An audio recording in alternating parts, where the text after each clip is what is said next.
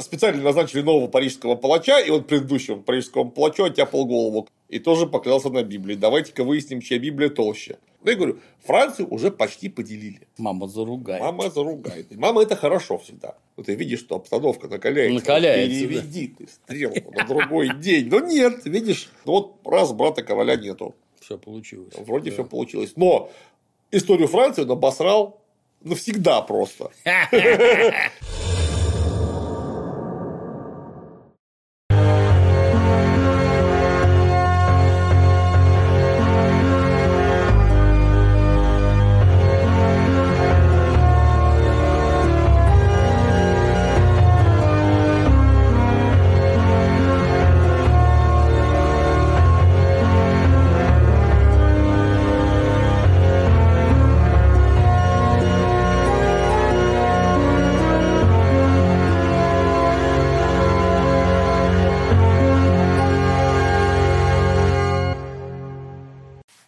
вас категорически приветствую. Клим Саныч. Добрый день. Всем привет. Что сегодня? Трехстолетняя война. О! Мы приближаемся яростно к концу. У нас... Звучит угрожающе. У нас сегодня, да, мы учительно оттягиваем его. Его, да. Ну, у нас по плану должен был быть и будет вот этот интербеллум между между воинье. Между битвой при Азенкуре и началом вот всех этих проблем с Жанной Д'Арк. Ну, собственно, угу. до Жанны Д'Арк мы еще не доберемся, это будет на, на следующий раз у нас Жанна Д'Арк. Сейчас пока надо посмотреть, что Генрих V это делал и как он воспользовался своими плодами победы при Азенкуре. Спойлеров-то мы в прошлый раз надавали. То есть королем Франции он в конце концов стал, но тут есть некоторые нюансики, которые были вплетены в эту простую констатацию. То есть, да, конечно, королем Франции Генрих V стал. Угу. Это было далеко не просто, и это звание было с очень глубоким, не совсем обычным внутренним содержанием. То есть, да, король Франции. Угу. Но король ли какой Франции? Вот какой Франции он был король? Вот это тоже большой вопрос. Мы на это попытаемся сегодня ответить. Чем это все кончилось в конце концов? Ну, понятно, ничем хорошим это кончиться не могло. Но тем не менее.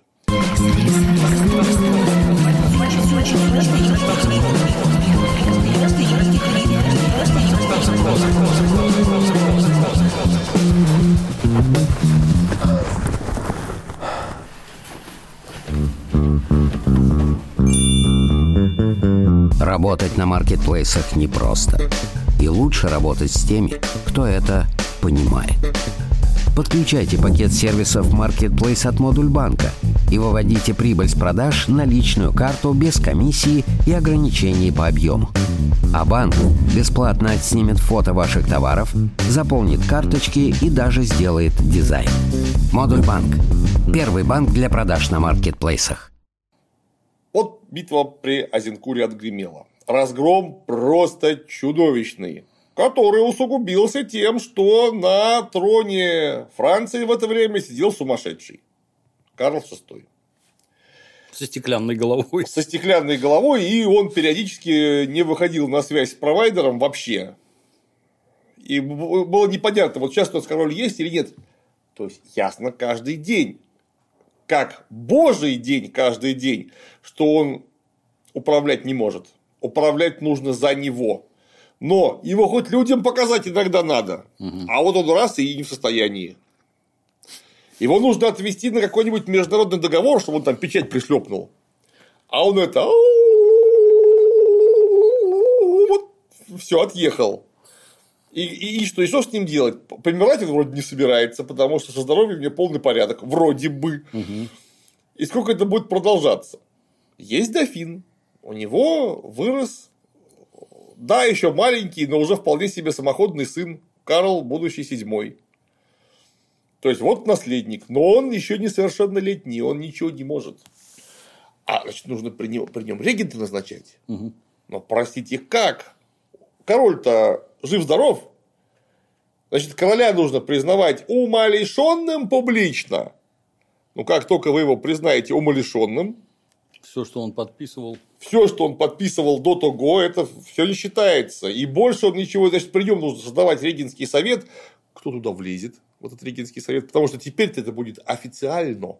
То есть вы официально признаете короля неспособным ни к чему управлять, потому что он умалишенный. Так, ну, значит... тут, как в известном стихе, остается лишь решить, как быстрее тебя решить, оглаушить канделяброй или подушкой задушить. Так точно. А значит, туда тут же ломанутся все, кто, кто захочет быть вместо короля, условно говоря. То есть, из кого формировать Регинский совет. Поэтому нет, его нельзя официально признавать умалишенным. Кстати, если его признать умалишенным, сразу возникнет вопрос, а сынок-то чей? Карл-то, седьмой дофин, если он сумасшедший, может, он не в состоянии детей-то производить. А слухи вокруг его жены Изабеллы Баварской ходили самые скотские. Угу. Потому что ее любимый дружок Карл Орлеанский, вот его только англичане удалили от тела королевы, потому что взяли его в плен при Азенкуре. А так у них была дружба. Угу. Дружба. И не очень. Ну, сразу возникли вопросы. Это от какого Карла Карл? От Карла VI или от Карла Орлеанского? Он, конечно, Карл Карлович в любом случае будет. Угу. Но может не от того Карла Карловича-то. А анализов тогда не было. Нет, не могли такого сделать. Там только могли на Библии поклясться, ну так англичане мы тоже поклялись на Библии, что это Карл Орлеанский у нас в плену, он нам все рассказал и тоже поклялся на Библии. Давайте-ка выясним, чья Библия толще. У англичан в этот момент Библия была после Азенкура однозначно раза в четыре толще, чем у всех остальных. Поэтому момент был очень острый в политическом смысле. Э, я всегда, когда это дело изучаю, всегда поражаюсь, как Франция вообще уцелела. Ее вообще не должно было быть. Ее должны были просто разорвать на части все окружающие с радостным хохотом. Потому что, с одной стороны, были младшие Валуа в Бургундии, угу. мы сейчас о них будем очень много говорить, которые хотели себе очень много чего. С другой стороны, была Испания. И там тоже, ну, Испания, конечно, не была единой, э, но там тоже во многих пограничных землях сидели младшие Валуа, которые тоже себе хотели очень много чего на юге. А еще был император Священной Римской империи. Сигизмунд, кстати, он мало того, что император Священной Римской империи, и король Чехии, так он еще и крайне неприятный человек. Ну, то есть личные его дарования и качества были настолько далеки от высокоморальных. То есть этот-то парень себе что-нибудь увести под шумок. Вот у него вообще не заржавело. Ну и англичане рядом, то есть с четырех сторон. Угу. Вот мы К вашему уже... пирогу, да. Да, присоседились. Э, но это, конечно, только первое впечатление, потому что эта слабость Франции чудовищная, она же была ее несомненной силой, которая Францию в принципе спасла в этот момент, как единое королевство.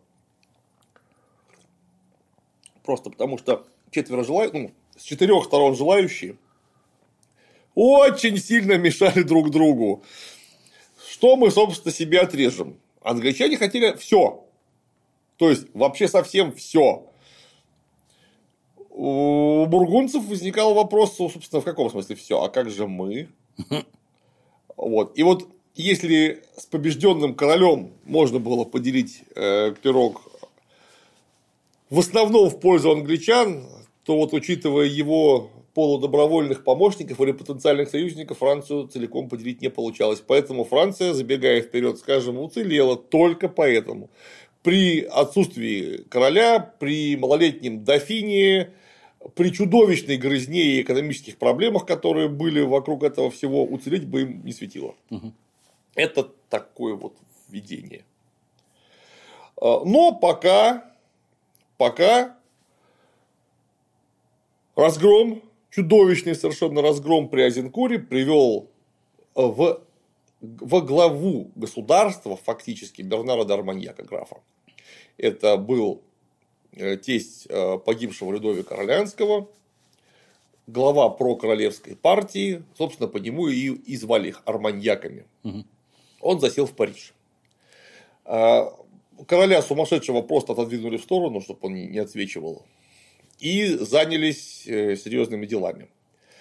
Бернард Арманьяк, прямо скажем, про него очень много плохого сказано. Отчасти это совершенно заслуженно. Почему? Потому что он сразу принялся Э, заниматься даже не репрессиями, а просто резней сторонников бургундской партии. стали отлавливать, конфисковывать имущество, убивать, то там проскрипции Сулы отдыхают. По всей, не только, не только Парижу, а по всей Франции, куда только мог дотянуться угу. вообще. С одной стороны, ну, сволочь, конечно. То есть, так с людьми вообще поступать нельзя. Убийца, уголовник, нехороший человек. С другой стороны, а ведь бургунцы – это сепаратисты которые, да, конечно, они только что воевали за Францию на, на поле при Азенкуре. Да, многие погибли и попали в плен.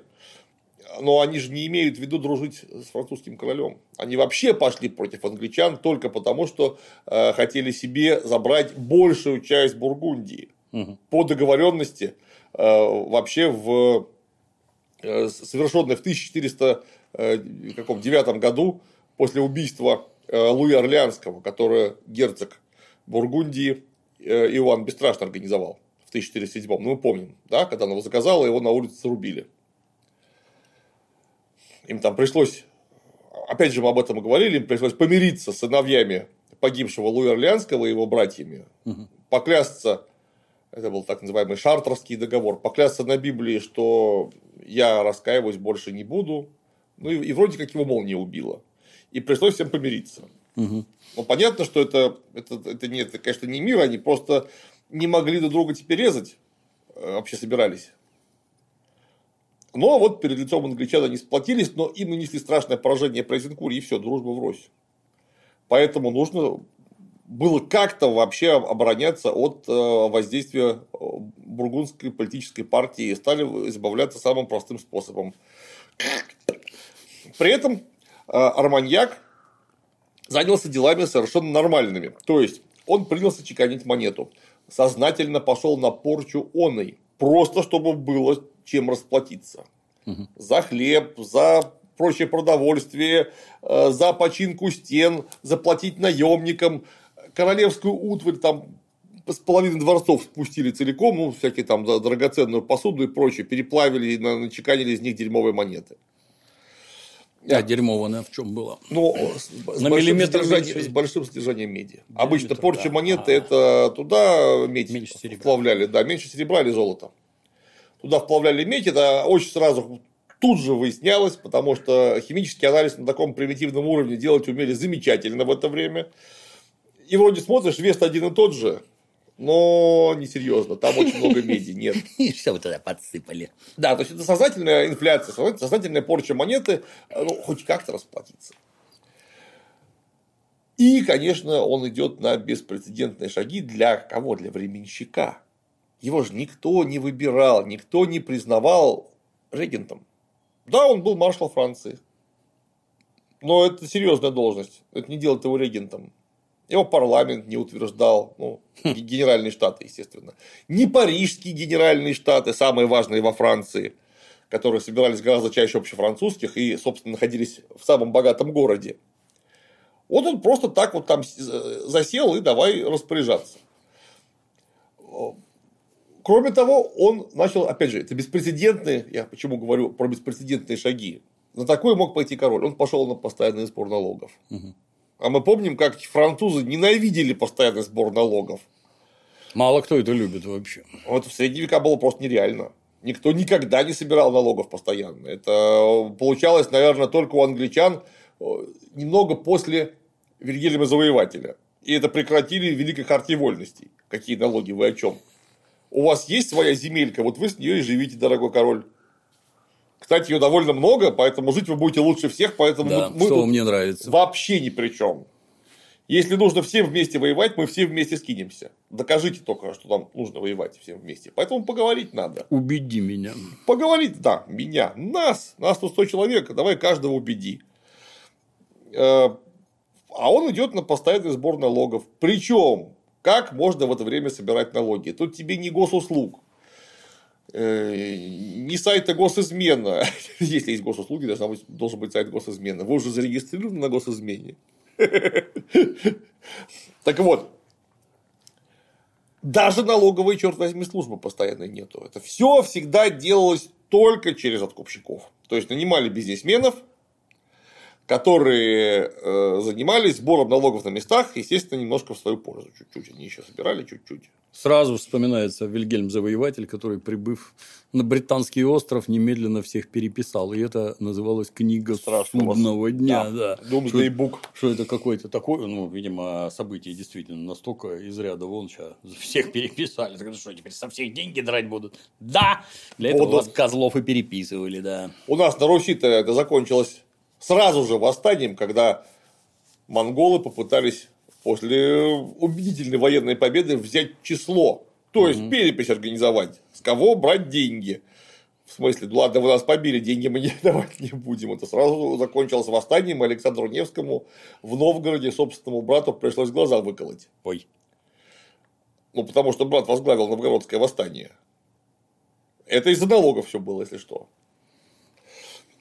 Так вот, когда король, отец Карла VI, например, э, э, Иван Добрый, ходил на подобные меры, то есть на постоянный сбор налогов, но это король, ему это можно еще как-то простить, тем более он не так, с большими уступками, с консультациями в Генеральных Штатах, э, то есть со всеобщим мандатом. И да, он собирал постоянные налоги. А кто такой Бернард Арманьяк, извините? При этом это привело к вполне конкретным последствиям, потому что, да, армия была разгромлена, но он собрал новую, и англичане прямо сразу из Азенкура не смогли в 16 году взять Париж. Под страхом смерти в Париже организовали дежурство на стенах среди горожан, всеобщую мобилизацию и вооружение горожан. В Руан, например, ну, то есть Нормандия, столица Нормандии, куда понятно, что следующий э, удар куда нанесет англичанин? Именно туда, по Руану. Туда был выслан мощный гарнизон с пушками, э, починены стены вот на эти деньги. И англичане не смогли сразу взять Руан. Хотя, если бы этого не было предпринято, вот сразу после Азенкура, там, в 16 году, можно было зайти в Руан и просто его забрать себе. Все. Причем, причем, кого в Руан посадил э, Бернард Дарманьяк? А бургунцев посадил. То есть, э, вы хотите доказать, что вы тут верны королю, а вот вы сидите-ка там теперь в Руане англичан не пускайте. То есть, он их еще и таким образом попытался привязать к э, королевской партии, поставив под обязательство. То есть, вы клятву нарушите? Давайте. Вот вам Руан, защищайте, защитите. Это было умно. А, Дальше он услал к чертовой матери из Парижа королеву Изабеллу Баварскую.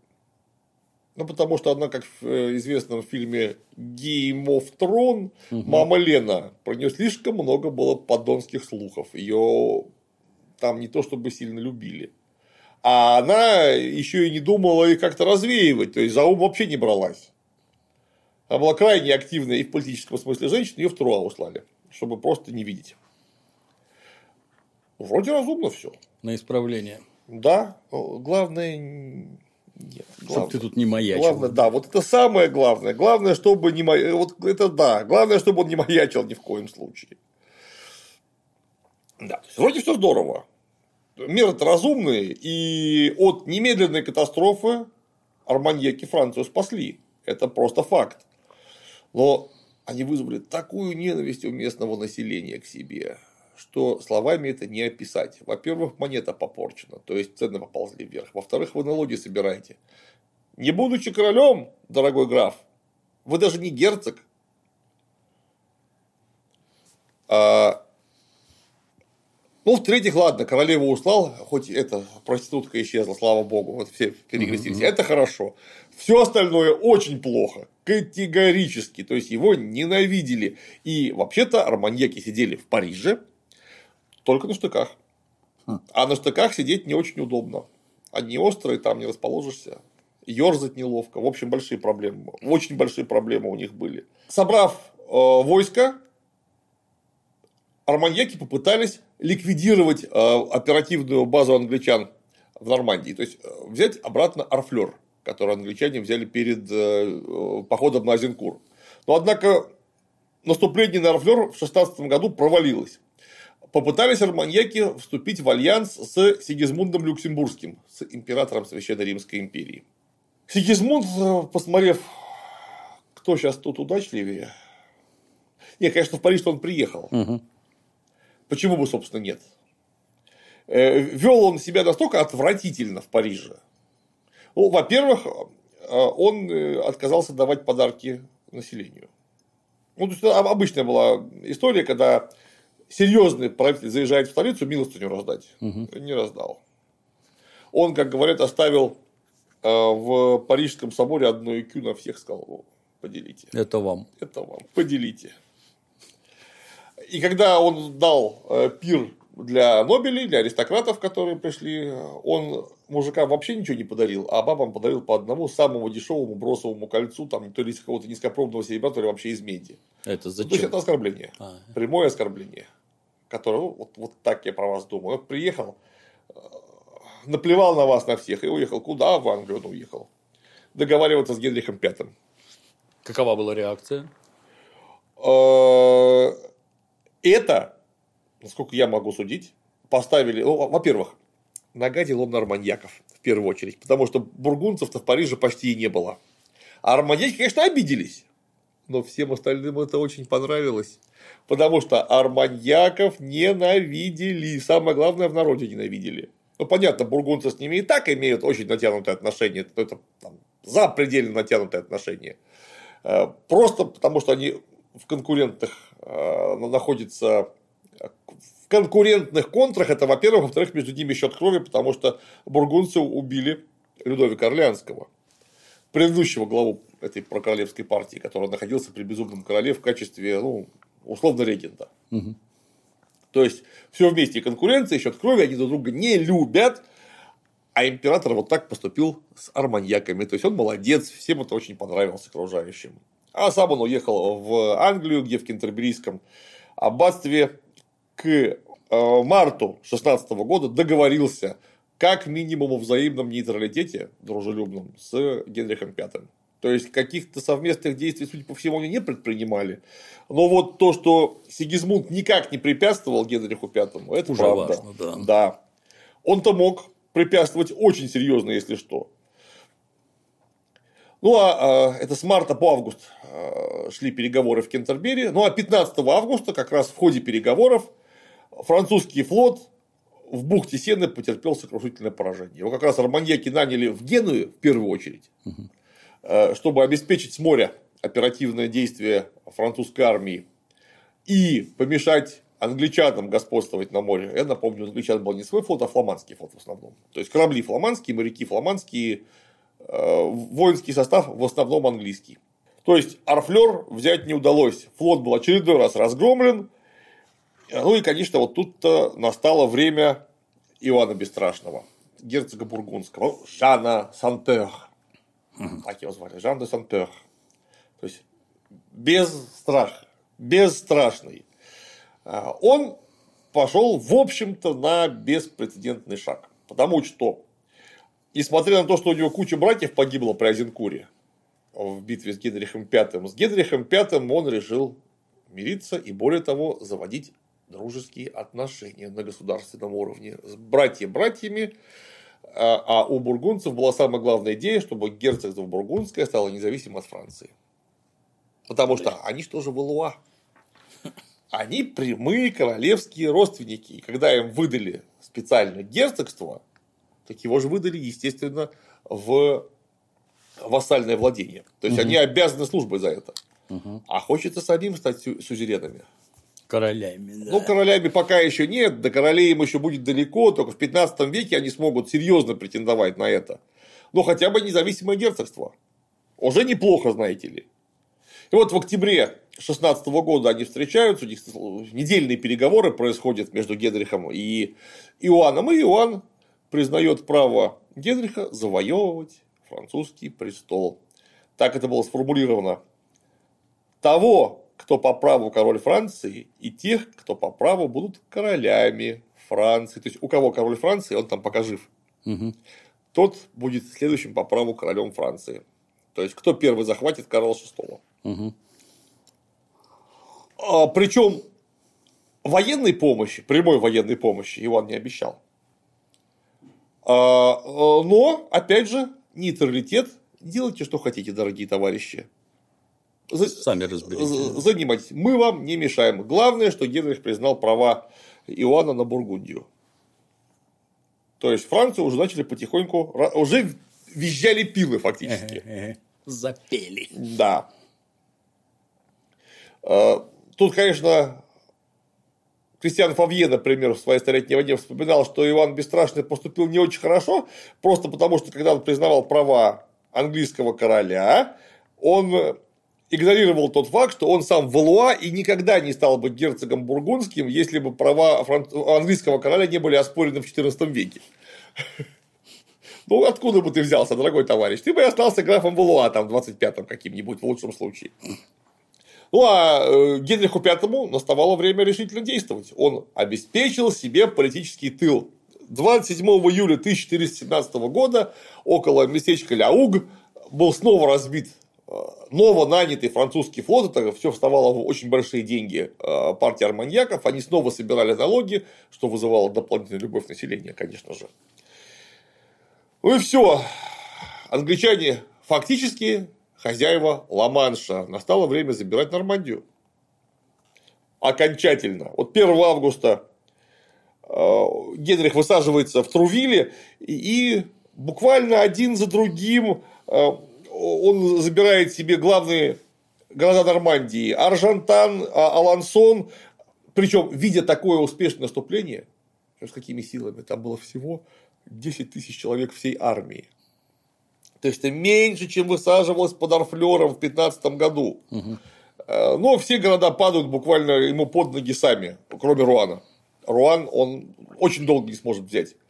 И вот видя такое, герцог Бретонский на всякий случай заключает э, мир с Генрихом V.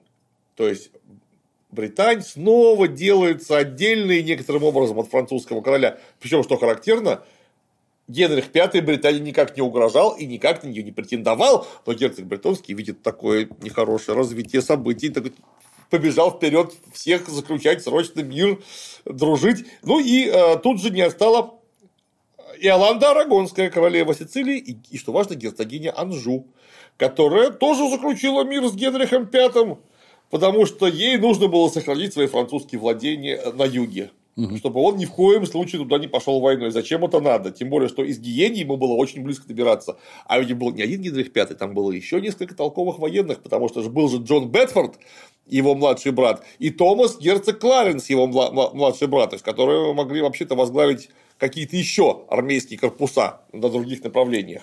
Э, да, ну, а к началу 18 года пали Фалез и Евре, то есть полностью была захвачена вся западная Нормандия. Держался Руан и Шербур. В общем-то, это были основные укрепленные пункты, которые не давали зайти с севера, да куда? Да прямо к Парижу. Потому что Сена уже была фактически в руках англичан. Можно было прямо на корабликах доехать по удобной дорожке, куда нужно, там все, что нужно. Если надо пушки привезти, кавалерию подвести и припасами постоянно обеспечивать по воде, это здорово. Угу. Вот. Ну а э, Иоанн Бесстрашный, он же имел в виду не просто подружиться с англичанами, так -так. а он же имел в виду захватить Париж. Потому что там же арманьяки, а должны быть бургунцы, как совсем недавно были. Это же удобно. И, конечно, зная о том, как любят Бернара де Арманьяка, у него были для этого все шансы абсолютно, он этим собирался пользоваться. Ну, там королевская парижская марка, она просто в два раза обесценилась за время правления Бернарда Арманьяка. Типа баксы стали по 120? Да. Или даже по 140? Да, да. Э, и вот он вступает в переговоры. А он вступает, это местечко Монтеро под Парижем, там это очень знаковое для бургундцев, арманьяков местечко, оно вскоре сыграет самую неприглядную роль. Э, в семнадцатом году они заключают вроде как мир с Бердаром Дарманьяком, но э, бургунцы воспринимают как избавителей. Тут, то есть они же хорошие. При, угу. при арманьяках плохо, бургунцы будут э, хорошие. Ну и в Париже, когда узнали о том, что вроде как эти помирились, угу. там поднимаются вот голову те самые круги, которые поднимали парижские восстания в конце XIV века. Мы об этом говорили подробно, у нас был целый ролик. То есть там поднялись те самые мясники э, Кабашьены, самого этого Кабоша. Кабош, правда, был очень сильно при делах тогда и вот в этих революционных событиях повторных участия не принимал. А возглавил их всего лишь городской палач главный по имени Капелюш. Ну, капюшончик, значит. Да. Капюшончик. И э, в Париже стало просто небезопасно а, для арманьяков. Правда, они этого еще не поняли. Потому что купеческий старшина Перене Леклерк вступил в сношение с одним из бургундских капитанов. Заметьте, даже не с Иоанном Бесстрашным, с одним из бургундских капитанов, с Вилье де Иль Адамом. Ну, то есть, э, э, некто Вилье с острова Адама. Не знаю, mm-hmm. где это находится, честно говоря, не выяснил. Он находился просто в окрестностях Парижа. И вот Перене Леклерк вступил в договор с этим капитаном, и он, чтоб ты думал, просто с 8 на 29 мая ночью подошел под Париж, а купцы открыли ему одни из ворот. Неплохо. И вот воинский контингент бургунцев оказывается на улицах Парижа, и начинается теперь противорманьякская резня. Горит самым горячим образом, поддержанная горожанами. Они им предварительно крестики на дверках поставили. Это я не знаю точно, нам по этому поводу источники ничего не говорят, но там, видимо, все всех знали. Там люди-то были настолько не последние. Это же были арманьяки не в смысле гугеноты, то есть все, все подряд просто протестанты. Это же высшая аристократия, их подручные. Зачем им ставить крестики? Их там и так все знают, где они квартируют. Господи. Любой сосед подскажет. Да. Э, недавно назначенный э, приво города Парижа рыцарь Танги де Шатель успел увести дофина из города. А то бы тоже. А нет, его бы захватили просто. Нет, его бы, конечно, ничего бы не стали ему делать, просто его бы захватили и принудили к подписанию, чего надо подписать. И вот тогда бы уже деваться было бы некуда. Но вот Танги де Шатель тоже это очень знаковая фигура, которая сыграет самую зловещую роль в отношениях э, между ветвями Валуа, э, увез дофина, причем есть такой замечательная 19 век картина, где э, парижский приво на руках несет такого полуобнаженного французского мальчика.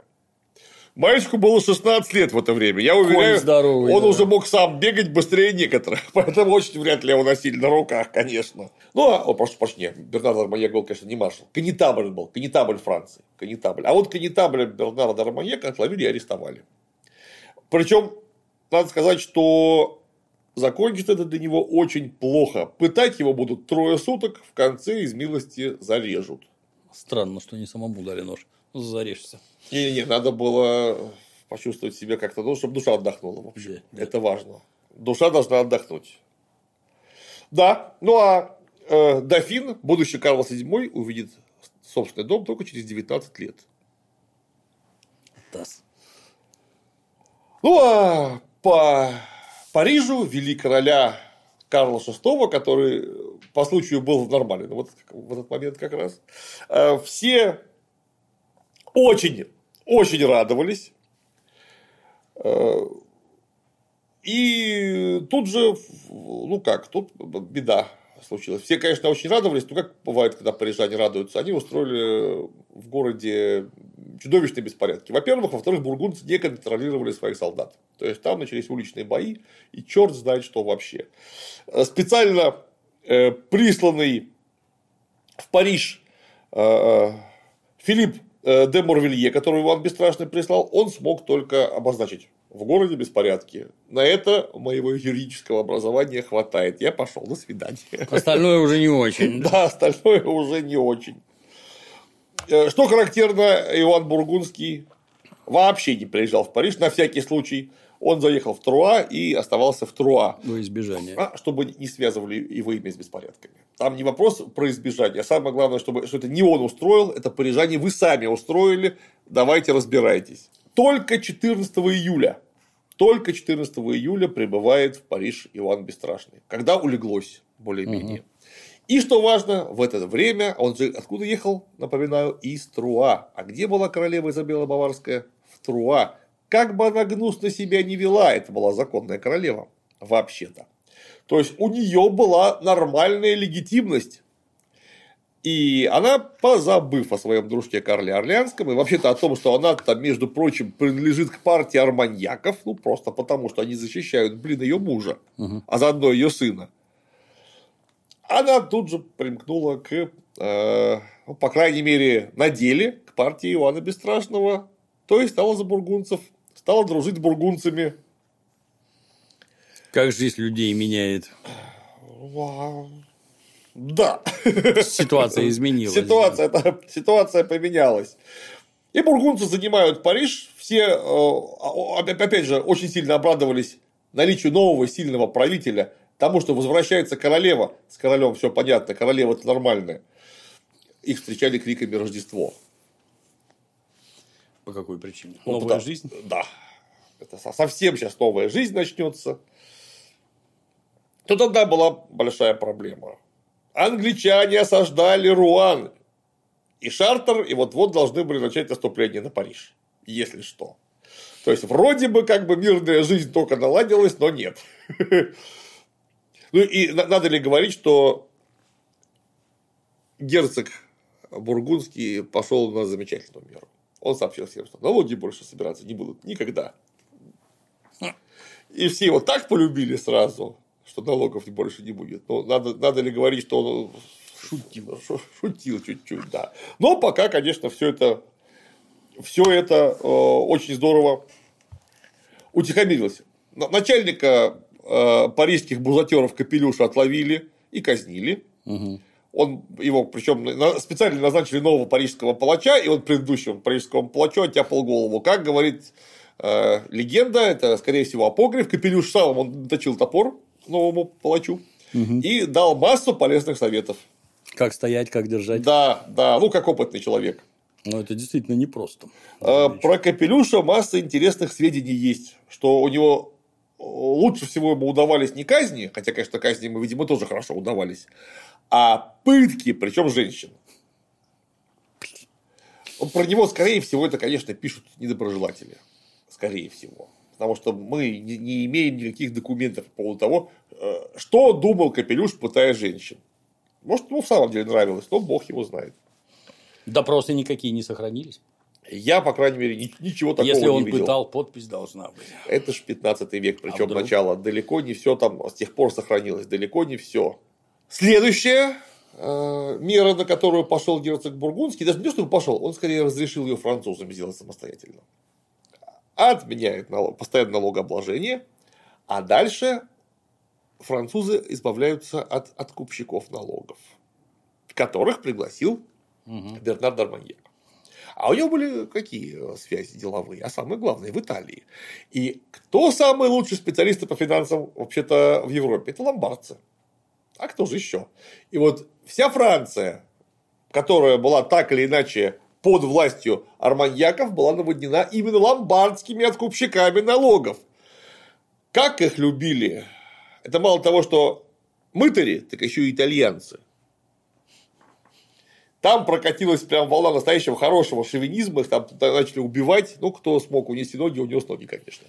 Ну, потому что, что смотреть на вас, что ли, блин. Да, да. Тут, конечно, надо сказать буквально следующее. Париж – это делово, деловое сердце Западной Европы. Там крутились все бабки. Ну, по крайней мере, когда была более-менее мирная обстановка. И этими бабками рулили ломбардцы. И в Париже тоже. Как только они вынуждены были бежать, Париж надолго утратил э, значение делового центра Европы. Угу. Со всеми вытекающими. Со всеми, конечно же, вытекающими. Да, ну а папа римский постоянно пытался помирить тех, других и третьих. Не получал. То есть англичан, арманьяков и бургунцев. Специально для этого послали кардинала Джорджа Орсини, небезызвестного. А, у него ничего не получалось. А, у Орсини был главный аргумент. Он постоянно приходил Генриху V, показывал портрет Екатерины Французской, Екатерины Карловны, дочки безумного короля, говорит, смотри, какая замечательная девушка, вы же вообще-то собирались за нее замуж, на ней жениться. Взять ее замуж собирались. Угу. А Генрих V сообщал, что это, знаете, в прошлом все. У меня страсть-то вся угасла, И больше я ее не хочу. Сейчас я сам все себе заберу. Дальше разберемся. Мгм. Он был прям очень сильно настроен воевать. Так его окрылило там одна, две, три успешные компании. Так его окрылили. 29 сентября 18 года капитулировал Шербур. А, 19 года, прошу прощения, капитулировал, капитулировал Шербур. Ну и Руану все, надеяться было больше не на что. Э, Да, там был очень сильный гарнизон, но возможности к сопротивлению были исчерпаны, потому что кончалось продовольствие. Э, Редкие случаи в истории средневековых осад Руан был правильно блокирован. То есть были очень серьезные силы под него привлечены, и туда невозможно было подвозить продовольствие и припасы вообще никак. Там, дай бог, гонец мог вырваться. Мгм. Потому что была сплошная линия циркумвалации. А Иоанн Бесстрашный, Контрвалация. а, контрвалация это наружу. Циркумвалация, чтобы изнутри не убежали, а Да, а контр контрвалация, наружу. снаружи не Да, убежали. да. И вот как раз насчет контрвалации. А, И Жан Бесстрашный, мы же помним, что он договаривался некоторым образом с Генрихом V. С одной стороны, с другой стороны, Руан обороняли бургундцы. То есть, вроде как Бургундия находилась в составе всей Франции в, в войне с Англией. Но Иван Бесстрашный вышел с небольшой армией, ну такая, чтобы она не сильно обременяла казну. Походил вокруг и ушел. Обозначил присутствие, ну, видите, меня ничего не получилось. И тогда руанцы пошли Генриху на поклон и спросить условий сдачи. Генрих сообщил, что условий нет. Просто сдавайтесь, и все. Явно что-то кроется. Так, какие там, ничего не крылось. Я вам условия ставить буду. Потому что деваться-то вам некуда. А, В Руане прямо ходили серьезные рассуждения, что нужно собираться у одних ворот всеми вооруженными силами, которые есть, ломиться просто до пролом, кто уйдет, кто уйдет, а город за собой сжечь. А, Но тут, конечно, голос разума взял верх, потому что были шансы, что вообще никто не уйдет. А, Поэтому 19 января Руан капитулировал. Это все обошлось в контрибуцию в 300 тысяч IQ. То есть, это чудовищная совершенно сумма. Правда, конечно, выплаты разделили на 10 лет. По 30 тысяч в год, что тоже прям Хера себе. это очень, очень, очень немало. То есть, Генрих V, с своей точки зрения, сделал все, что не получилось у великого Эдуарда III. То есть, все. Дальше, ну что, прямая дорога на Париж. Все, пожалуйста.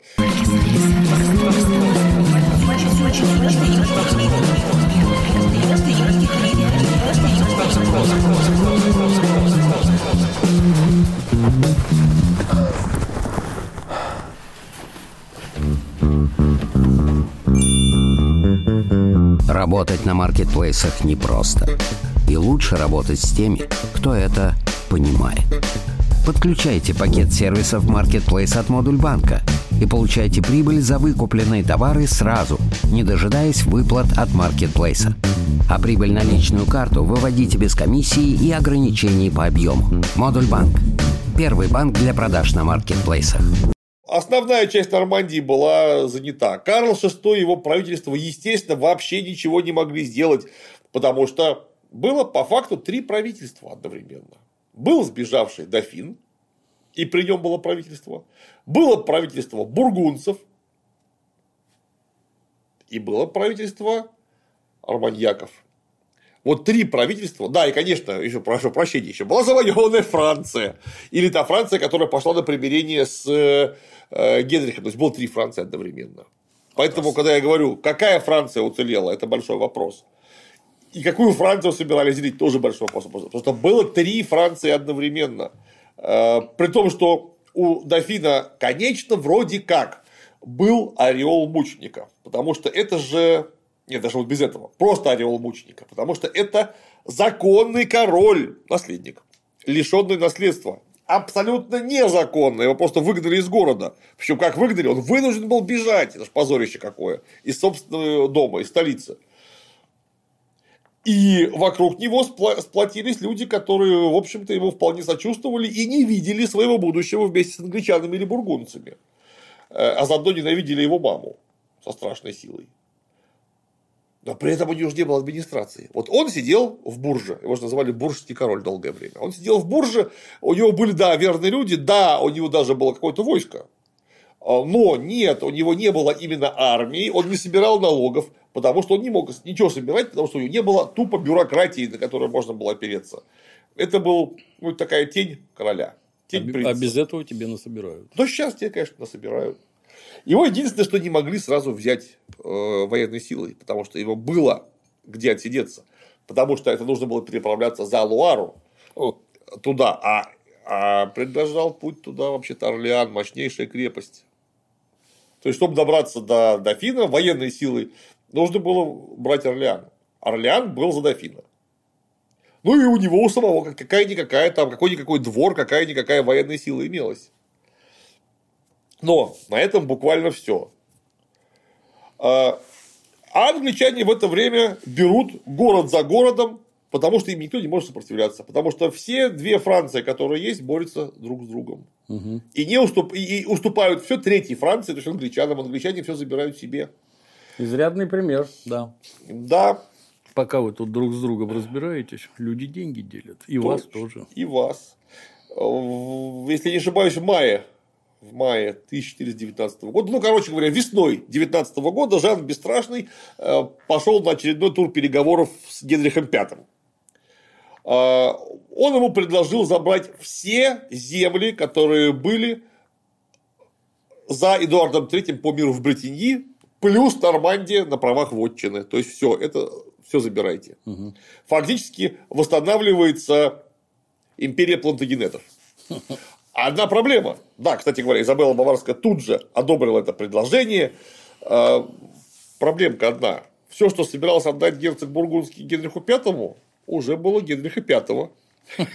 Он это уже сам все забрал. В смысле отдать? Без вас, да. Это как это? Вы мне что-нибудь еще отдайте, пожалуйста. Мое мне. Да. А, переговоры в Пунтуазе. Э, специально около города разбили лагерь.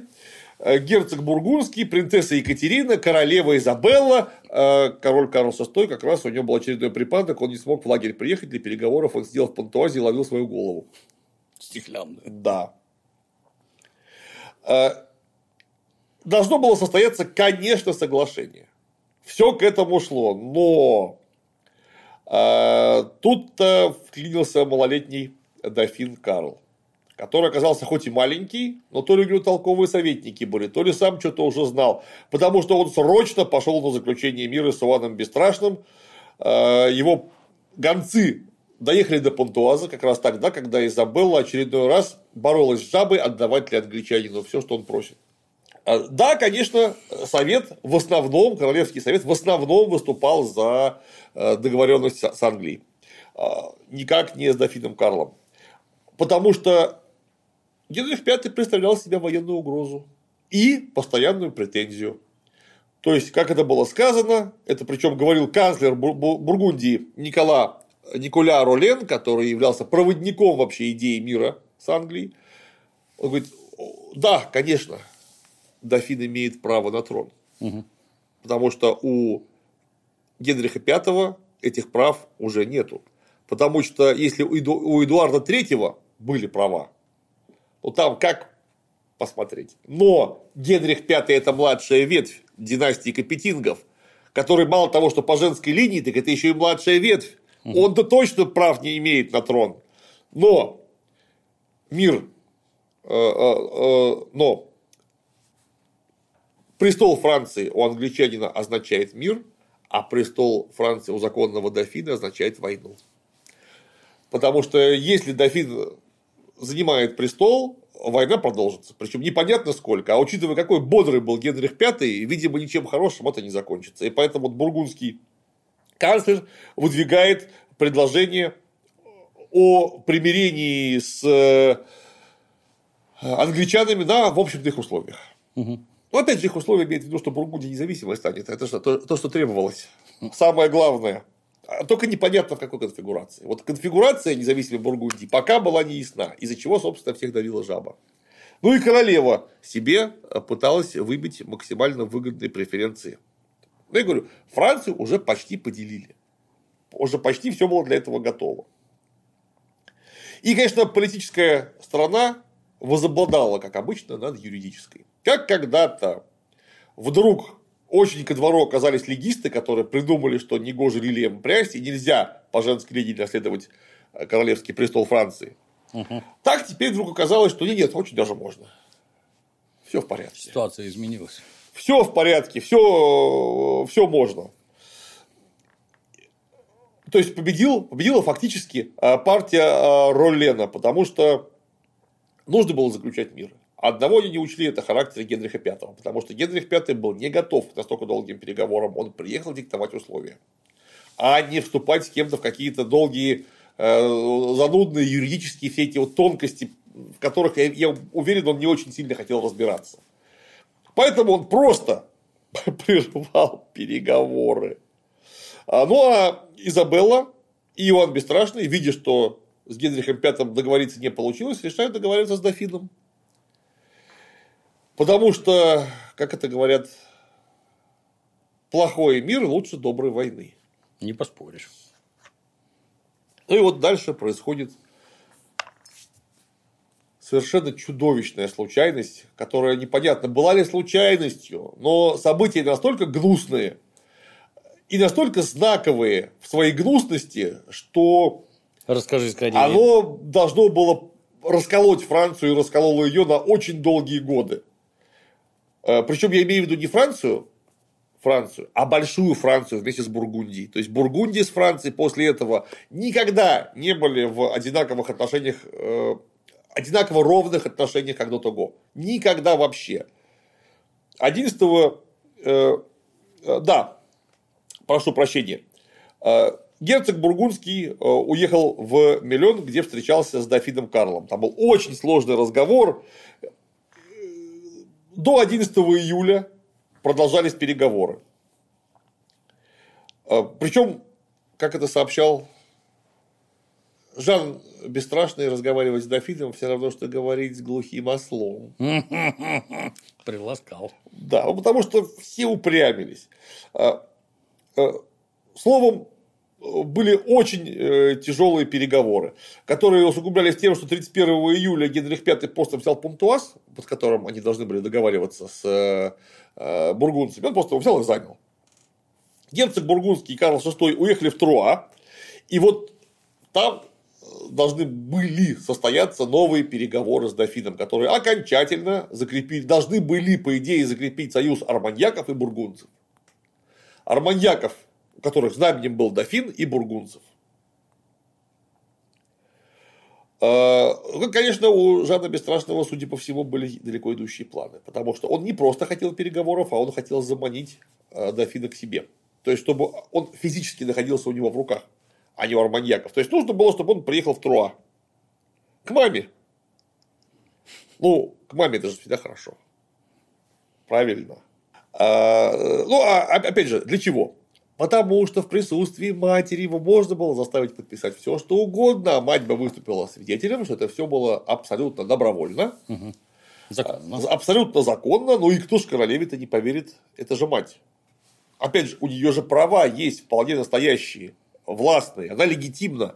То есть, ну, понятно, что при матери же явно никто не сможет дофина заставить что-то делать, тем более что-нибудь противозаконное или против его воли. Мать это гарант. Мама заругает. Мама заругает. И мама это хорошо всегда. Ведь хорошо же приехать к маме в гости, поэтому извольте. А, но не получилось заманить, потому что вот, спасибо большое. Тебе тоже А у меня нет, у меня все есть, спасибо. Заманить второго дофина не получилось, пришлось договариваться о переговорах на нейтральной территории. Причем романьяки настолько не доверяли бургунцам, что они предложили встретиться все там же, в Монтеро, под Парижем, угу. на мосту через реку. С одной стороны, свита дофина из романьяков, с другой стороны, свита герцога бургундского из бургунцев, а они встречаются посерединке моста угу. и договариваются о чем-то сами. То есть так, чтобы никто не смог Э, вмешаться в э, ход переговоров. 10 сентября, это черная прямо дата в истории Франции, ну, как минимум потому, что сейчас Бельгия, которая должна была быть Францией, Франция не является.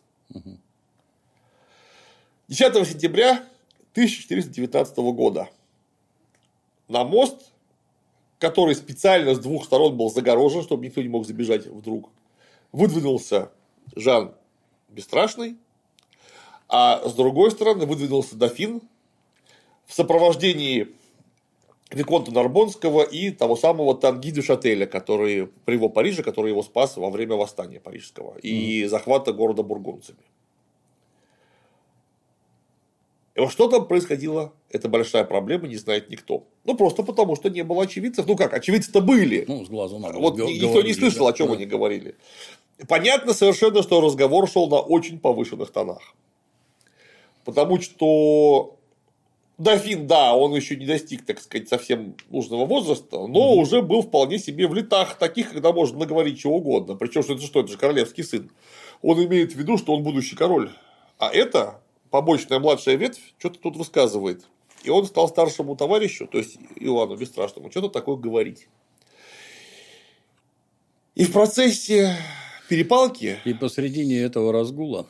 В процессе перепалки Жан Бесстрашный видимо, по привычке, непонятно как, но, видимо, по привычке. Для военного человека средних веков это нормальный жест. Он положил руку на рукоять меча.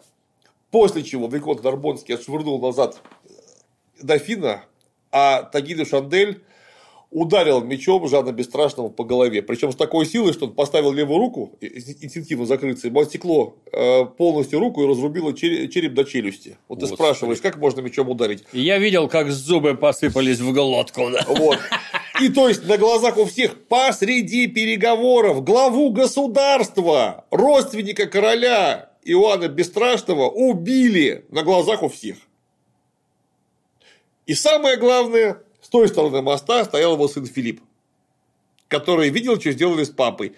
Блин, не в бою, посреди переговоров, которые освящены Божьим миром, его взяли и зарубили. Ну, наверное, сам виноват, нет? А никто не знает. Конечно, арбаники говорят, что он собирался наброситься на принца. Он хотел на нас напасть. Да, но один на троих напасть. Да. Это, конечно, это да, прям да, то, что да. надо. Ну, хорошо, на двоих вот мелкий не считается. А какой смысл нападать на принца? Ну, вы задача его к маме отвезти, а не убивать. Или как-то еще обижать. Ну, понятно, вспылили. Ну, ты видишь, что обстановка накаляется. Накаляется, Переведи да. ты стрелку на другой день. Но нет, видишь, убили Филиппа. И бургунцы никогда вообще этого французам не забыли в принципе. То есть, что бы потом ни происходило, да, у них потом на какой-то момент будет вполне себе мир. А в 15 веке французский дофин будет прятаться вообще у того самого Филиппа Доброго, который наблюдал убийство своего папы.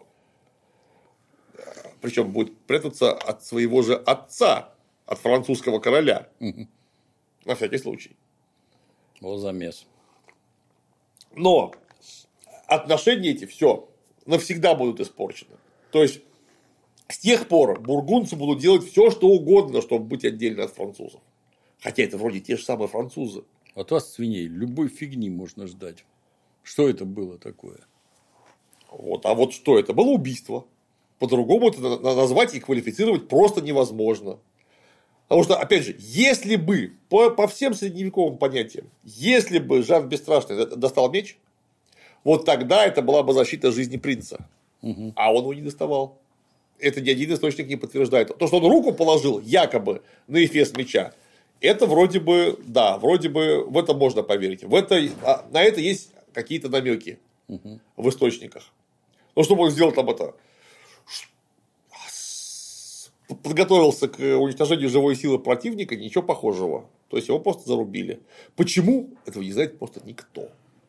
Очень может быть, что Психанул? Э, да, нет, не психанул. Дело в том, что кто такой Тангиду Шатель? Тангиду Шатель – это давний сторонник партии арманьяков, а значит, это был э, как минимум знакомый, а очень может быть, что и прямо человек Людовика Орлеанского, а 12 лет назад Людовика Орлеанского заказал тот самый Жан Бесстрашный. И его точно так же, точно таким же, что характерно, смертельным ударом убили на улицах Парижа. То есть, ему точно так же перерубили левую руку и разрубили череп. Однако, это со значением. Это, видимо, было, могло быть со значением. То есть, такие э, Душатель, видимо, имел в виду отомстить. Любым способом, для чего нужно было оказаться наедине. И вот удачный моментик. И он вроде как за своего патрона отомстил через 12 лет. Все получилось. Вроде все получилось. Но историю Франции он обосрал навсегда просто. Как Титпула. Который уничтожил республику неудачной игрой в кости. По-простому. Ну и что? И все. С кем будет дружить Филипп, свеже э, назначенный герцог Бургундский? Если раньше его отец Жан Бесстрашный думал, с кем ему дружить сильнее, с англичанами, с дофином, вместе с королевой, какой конфигурации, то у сына Филиппа-то вообще никаких сомнений больше не было, с кем нужно дружить. И в Труа, а, прошу прощения, в Арасе в ноябре 2 декабря э, совершаются предварительные э, переговоры. И в Труа в январе 2020 года происходит новая встреча, где Генрих V подписывает брачный контракт с Екатериной Французской при полном попустительстве и благословении бургундской стороны. То есть Англия с Бургундией заключают союз, угу. а Генрих становится а, мужем Екатерины французской, дочери Карла VI, Карла Безумного. 21 мая договор ратифицируют и скрепляют печатями.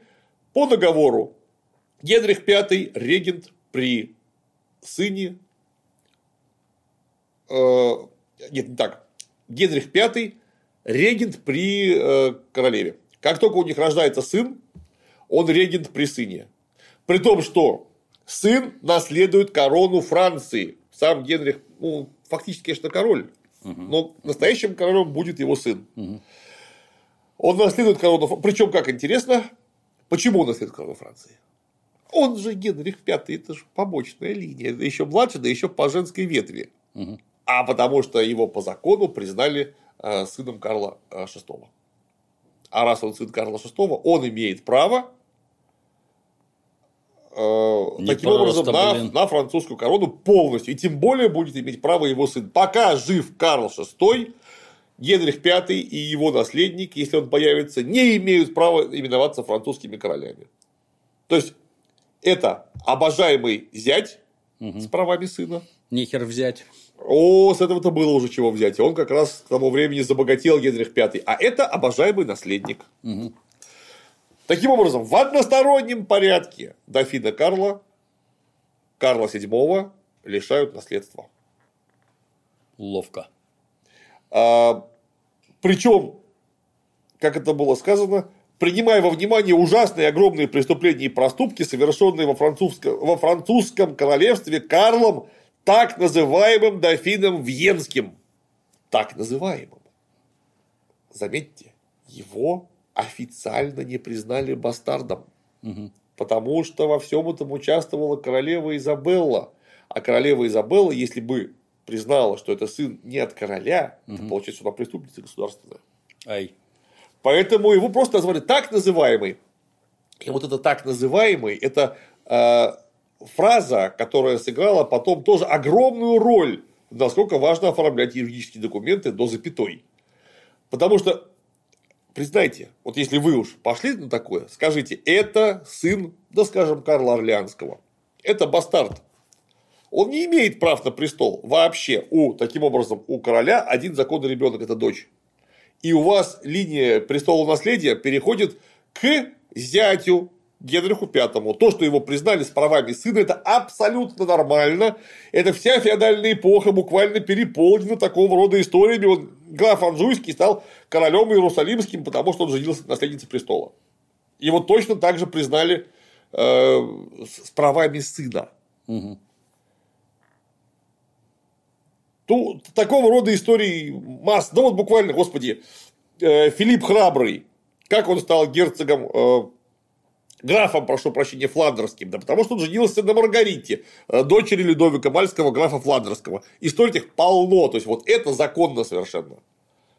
А вот лазеечку оставили в договоре, потому что так называемый дофин Венский. Угу. Ужасное преступление имеется в виду, конечно, то, что при его особе убили герцога Бургундского. То есть, это против Божьего мира преступление, серьезнейшее. Но у него нету в этом э, договоре нет ни слова, ни намека на то, что Карла лишают наследства и то, что он незаконный. Мгм. И поэтому можно было в дальнейшем апеллировать к этому договору как к аргументу и против Генриха V и его наследия. Вот замес. Э, Кстати говоря, не очень понятно, это Изабелла просто выгораживала свою симпатичную задницу? Или она в самом деле своему сыну на будущее оставила лазейку? Потому что девушка была очень хитрая. И- Исходя из Непростая. всего. Да. Ну и образует что? Уния королевств. Потому что Франция остается французским королевством. Она не делается Англией. Понятно. Гиень э, и Нормандия это вотчина еще плантагенетов. Это личное владение Генриха V. Оно уже к Франции никакого отношения вообще не имеет. А вот Франция остается Францией. Там свои генеральные штаты, своя валюта, свои... Короче говоря, полностью своя бюрократия, которую возглавляет король Генрих V. То есть, он должен был бы быть, если бы все... Ну, или, точнее, правильно сказать, его сын, король Генрих VI. Генрих V, мы уже договорились, не имеет права быть королем Франции. Хотя, по факту, им и является. А, Ну, типа Речи Посполитой что-то. То есть, у вас есть король польский и великий князь литовский. То есть, должна быть такая вот уния двух королевств, и вроде бы, вроде бы оно э, было очень удачно задумано. Одна проблема, да, кстати говоря, Генрих V в рекордные сроки соорудил наследника Генриха VI. Вот, пожалуйста, наследник. То есть, еще буквально чернила не успели высохнуть, а он уже сооружал наследника, и вот он его соорудил тут же буквально. сюда. Да, да, да, да, да, да. Хватит, хватит. Договорились. Тут, конечно, проблема. Проблема была ровно одна, что все завязано на личности Генриха V. Это личная уния. Как только не станет Генриха V, ну а в средние века это могло произойти самым неожиданным образом. Все, унии больше нет. А Карл, э, прошу прощения, Генрих э, VI молодой очень. И вот он только что родился буквально, он вообще никто. Мгм. На нем это завязано быть не может. Правда, конечно, Генрих V был молод, чудовищно здоров, и никто не думал, что с ним может случиться что-нибудь нехорошее. Да, но однако пока 1 декабря 2020 года торжественное вступление в Париж короля Карла VI, регента Генриха V и двух королев, королевы матери Изабеллы и Екатерины Французской. Теперь уже э, находящейся замужем за Генрихом V. Э, Поселяются они в Лувре. Все замечательно. Прям вот идиллия. Вроде бы это вековая мечта соединения Франции и Англии в одно государство сбылась. Э, э, Но, э, да, причем, что важно, перед генеральными штатами Карл VI заверил при свидетелях, что договор в Труа он подписывал, будучи нормально, то есть у него не было приступа никакого. Его никто не принуждал, он был в твердом уме, трезвой памяти, и генеральные штаты вынуждены были зафиксировать это э, решение. Более того, Генрих V заставил их выработать клятву, текст клятвы, которую принесут они и французские бароны. Мгм. То есть, а он их всех подводил себе под присягу. Ну, до кого мог дотянуться, конечно, мы же не забываем, что э, центральная Франция и часть Южной Франции поддерживает дофина. И туда он вообще никак не дотягивается. Со- Совсем. Э, Но Генриху нужно было возвращаться в Англию в обязательном порядке.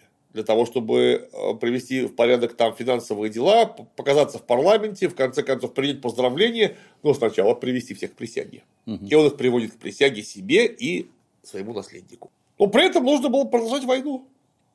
Потому что еще был не взят миллион, например, как- каковой довольно быстро Генрих V взял. У него для этого было много сил, опыта, и казалось, что ну, чуть-чуть еще осталось, ну, год, ну, может, два, и этого буржского короля, этого так называемого дофина Вьенского, невзирая на все юридические тонкости и недомолвки, которые остались по договору в Труа, его просто поймают вот руками, схватят и притащит Генриху. И он очень вряд ли сможет долго сопротивляться. Потому что, так, у него мало войск. Да, конечно, у него не самая паршивая позиция, и до сих пор невозможно въехать и короноваться в Реймсе, что важно для французов. Потому что только реймская коронация во Франции считается. Зачетная. Да. Да. Только Наполеон так Дурачок. не осилил. Он всех на картине нарисовал. Зато всех Ему никто не пришел, но он всех нарисовал. Все были, как будто бы. Самое главное, всех вовремя сфотографировать. Это правильно. Дальше ланкастерская армия заняла Эпернон и Дрё. Ну и весной 22 года э, захватили Мо, Кампьень и Сан-Лис. Тем более, что теперь это была уже не просто армия Генриха V, а соединенная армия Англии и Франции. Потому что королевская армия перешла под руку Генриха V. Но, однако, вот этого никто не мог ожидать во время очередного похода в Винсане 31 августа 1422 года. Генрих V сначала почувствовал себя плохо, а потом настолько плохо, что пришлось собороваться и писать завещание. И к ночи он помер Ого. от внутреннего кровотечения какого-то внезапно открывшегося. Непонятно, с чем это было связано совершенно. Ну, сейчас уже не проверить. Но, однако, он буквально за сутки того. Стремительно. Да. Э, Он все завещал своему сыну Генриху VI. Регентом при нем его был младший брат, ну, получается, средний брат э, Джон Бетфорд, э, который э, таким образом должен был заместить лично Генриха V, и вроде бы он мог это сделать, потому что это был тоже прославленный полководец, э, облеченный властью царедворец, да и кто? Он сам Ланкастер, в конце концов. Собственно, он мо- мог бы быть королем вместо Генриха V, если бы он умер без мужского наследника. А, При этом, опять же, за Джоном Бетфордом масса военных свершений. Он по-настоящему авторитетный прославленный полководец. Что, кстати, он неоднократно докажет, что он может полностью заменить Генриха V на поле боя и в штабу. Или в штабе, как правильно сказать. В роте. В роте, да, да. Причем, если принять на веру нарративные источники, которые описывают последние слова, которые произносил для Джона Бетфорда Генрих V, э, то он чувствовал себя не очень уверенно, прямо скажем. Потому что у него было главное желание, чтобы сохранился обязательно мир с Бургундией, что бы ни произошло. И чтобы ни в коем случае не заключали мир с так называемым дофином. А значит, что он понимал, что все-таки он не совсем король Франции. Если он высказывал такого рода предостережение своему э, последователю, как наследнику сказать, последователю. Словом, несчастный Генрих V умер в очень юном возрасте, прямо что в молодом возрасте, юно, ю- юным его, конечно, назвать уже нельзя, но он, он даже до 40 лет не дожил. И в итоге. Тело, как положено, сварили и отправили в в Вестминстерское аббатство. Сварили? Да. А как его варили? Ну, не знаю, я же не специалист. Жир вытапливали, наверное, чтобы он не стух. Как-то так. Ну, а 21 октября... Может, в каких спецрастворах кипятили? Может быть. Может быть. Ну, а 25, 21 октября того же года, 1422 умер Карл VI. Карл Безумный. То есть, два этих короля соперника, по крайней мере, э, в политическом моменте времени, конечно, Карл VI лично Генриху V соперником не являлся. Ну, номинально. Номинальный соперник. Самим существованием. умерли в один год. А Джон Бетфорд стал регентом от лица малолетнего Генриха VI. При том, что сам-то регент вынужден был находиться в Лондоне, где занимался похоронами брата и приемом дел в Англии. Никто вообще не ждал, что такое может быть. Вот в чем в чем в здоровье Генриха V все были уверены. Потому что был Никто не сомневался. чудовищно здоровый мужик, который выдержал буквально все, что ему выпало э, на пути карьеры, но вот что-то у него внутри надломилось. Потому что в самом деле карьера у него была вообще никому не пожелаешь. Начиная с битвы при Шурсбери, где ему голову стрелой прострелили, заканчивая битвой при Азенкуре, где ему двуручным топором по черепу вломили как следует, Хоть бы что-то. да, ну, однако это ж накапливается. Такого, такого размера стресс военный, который вообще не прекращается. Вот, пожалуйста, еще был здоровый мужчина Александр Македонский, который в 32 года помер. Причем, когда говорят, что его отравили, я говорю, господи, зачем его было травить? Это же человек, который провел всю жизнь на войне с 15 лет. Причем это же не, не преувеличение. В боях и походах. Да. А, а год за три идет. Да, То есть он к 32 годам дожил лет до 80 примерно. Так вроде и не скажешь, а по факту ему не 32 совсем. То есть организм изношен чудовищно. Вот что-то, видимо, что-то похожее случилось с Генрихом V. И пришлось Бетфорду с огромной скоростью вступать в, э, во владение, в регенскую должность, принимать дела. Ну а это был великий шанс вообще для э, дофина Карла. Угу. Потому что, да, конечно, Бетфорд прославленный полководец. Да, есть законный наследник, потому что король-то уже умер, Карл VI, и теперь у него только один законный наследник – это сын его дочери, Генрих VI. Но дофины не лишили наследства официально. У него отняли права.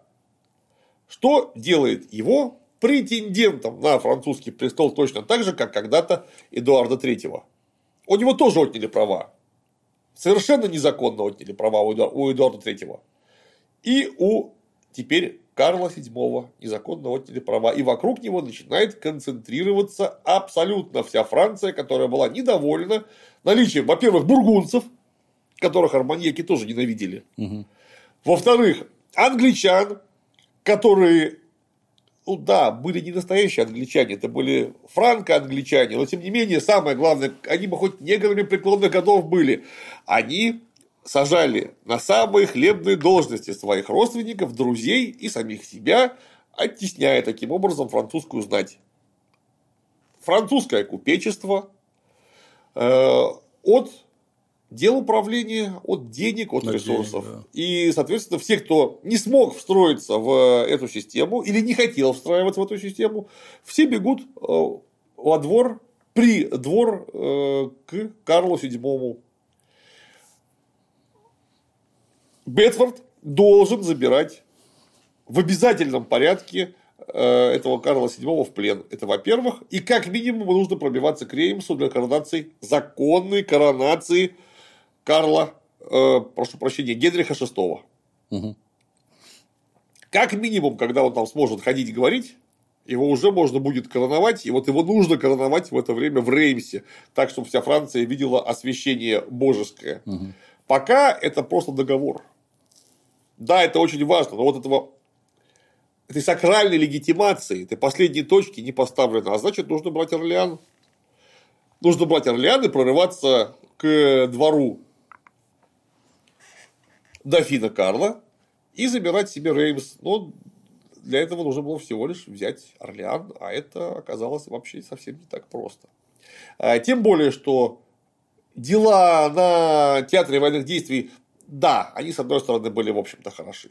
Но абсолютно идиотски, по собственной безалаберности, в битве при Боже а, с объединенными франко-шотландскими войсками, а у французов остался вообще один союзник, это шотландцы, угу. которые англичан не, не любили по понятным причинам, э, погиб брат Генриха V Томас Герцог Кларенс. Ну, совершенно по-дурацки, потому что он э, с очень маленьким отрядом отъехал от собственных войск, его поймали и грохнули. Блин. Вот. После чего англичане все разбежались. Вот. Вроде бы и стычка-то была ни о чем. То есть, ну, она ни о чем была, это не сражение, это просто такая стычка каких-то средних по размеру отрядов. Ну вот раз брата короля нету. Так получилось. Так получилось. Есть очень хороший, прочный англо-шотландско французский союз. Шотландцы э, составляют очень неприятные угрозы на севере Англии. Во-первых. Во-вторых, поставляют серьезные воинские контингенты во Францию. С ними нужно что-то делать. И вроде бы, что делать было с ними абсолютно понятно. То как что? Брать штурмом города и замки и вынуждать э, франко-шотландские части к генеральному сражению. А вот это Джон Бетфорд делать умел очень хорошо, практически лучше всех. И вот о том, как он умел это делать и как появилась Жанна Д'Арк, как противодействие, э, даже не какого-то там политического крыла Франции, а всей Франции. Вот об этом мы в следующий раз поговорим. Я так полагаю. Есть какие-нибудь хорошие фильмы про Жанну Дарк? Как братве подготовиться? Ну, фильм про Жанну Дарк я знаю ровно один хороший. Это какого 1946 или 44 в общем, тех вот 40-х годов. Очень хороший. Вражеский? Французский. По-русски есть? Да, конечно. Его уж локализовали на русском языке еще при Сталине. Неплохо. Вот. Фильм очень хороший, а цветной, великолепный. Яркий, красочный. Великолепно просто снятый. И там доспехи, заглядения, актеры заглядения. Жанна Дарк на человека похожа, блин. В отличие от Милки Йович. Я ее очень люблю, но только не в этой роли. Да, художественный фильм Жанна Дарк Люка Бессона. Там за одни доспехи сразу ящик Оскаров надо выкатывать. Игра Воркрафт отдыхает. И, и вот это катание шаров в какие-то дыры, откуда они. Вообще придумали, да. А, Двор хипстеров при личности дофина Джона Малковича. Да, да, да. Угар, угар. Это комедия, да. Можно смотреть как Да бред такой вообще нечеловеческой силы.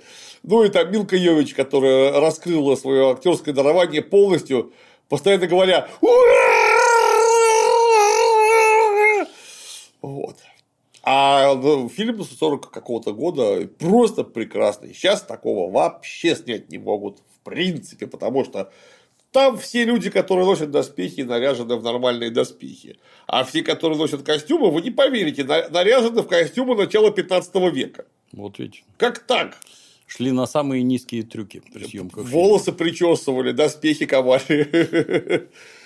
Все для того, чтобы пойти на поводу у низменных желаний публики. А их по-нормальному. Вот это толстым слоем говна обдать друг друга и снять хорошее кино. Да. С истерикой и коитусом не снимая штанов. Как викинг. Да, вот это Прекрасный хорошее кино. Оно не идет на поводу у низменных желаний публики. Только как творцы видят. Да. Да. Вы нарисовали мой портрет? Да. Здесь же от края до края написано пидорас. Я художник, я так вижу. Неожиданно. От себя посоветую художественный фильм «Начало». Он, конечно, не про Жанну Дарк. Совсем, да. Да, но как кино хороший. Хороший. Спасибо, Клим Саныч. С Стараюсь. нетерпением ждем. Я читал французского Фоменко. Про Жанну Дарк я помню когда-то давно, когда Фоменок еще не знали. Меня поразила такая у меня синяя книжка. Синяя, как купорос. Печку ее. Там все секреты раскрыты. Я читал в полном обалдении. Было- Я, кстати, тоже читал. Только я забыл, как его фамилия уже. Я вообще не помню. Потому что я был в ужасе от книжки, и я постарался забыть фамилию сразу. Натурально ебанько какое-то. Зачем перевели? Вроде советская наука бдила за этим, но не добдела, видимо. Так а у нас крестница древних богов этого Дейнекса, Даникена? Даникена. Ну, да. это прикольно было. Так это Видимо. тоже- это тоже прикольно. Обалдение, Да. блин. На сегодня все. Ждем следующую часть. Можно мне от себя добавить? У нас есть кулинарный ролик. Мы делали курицу гриль. Название Жанна Дарк. Это рецепт Дементия, как нетрудно догадаться. Она была прекрасна. Мы ее сожрали.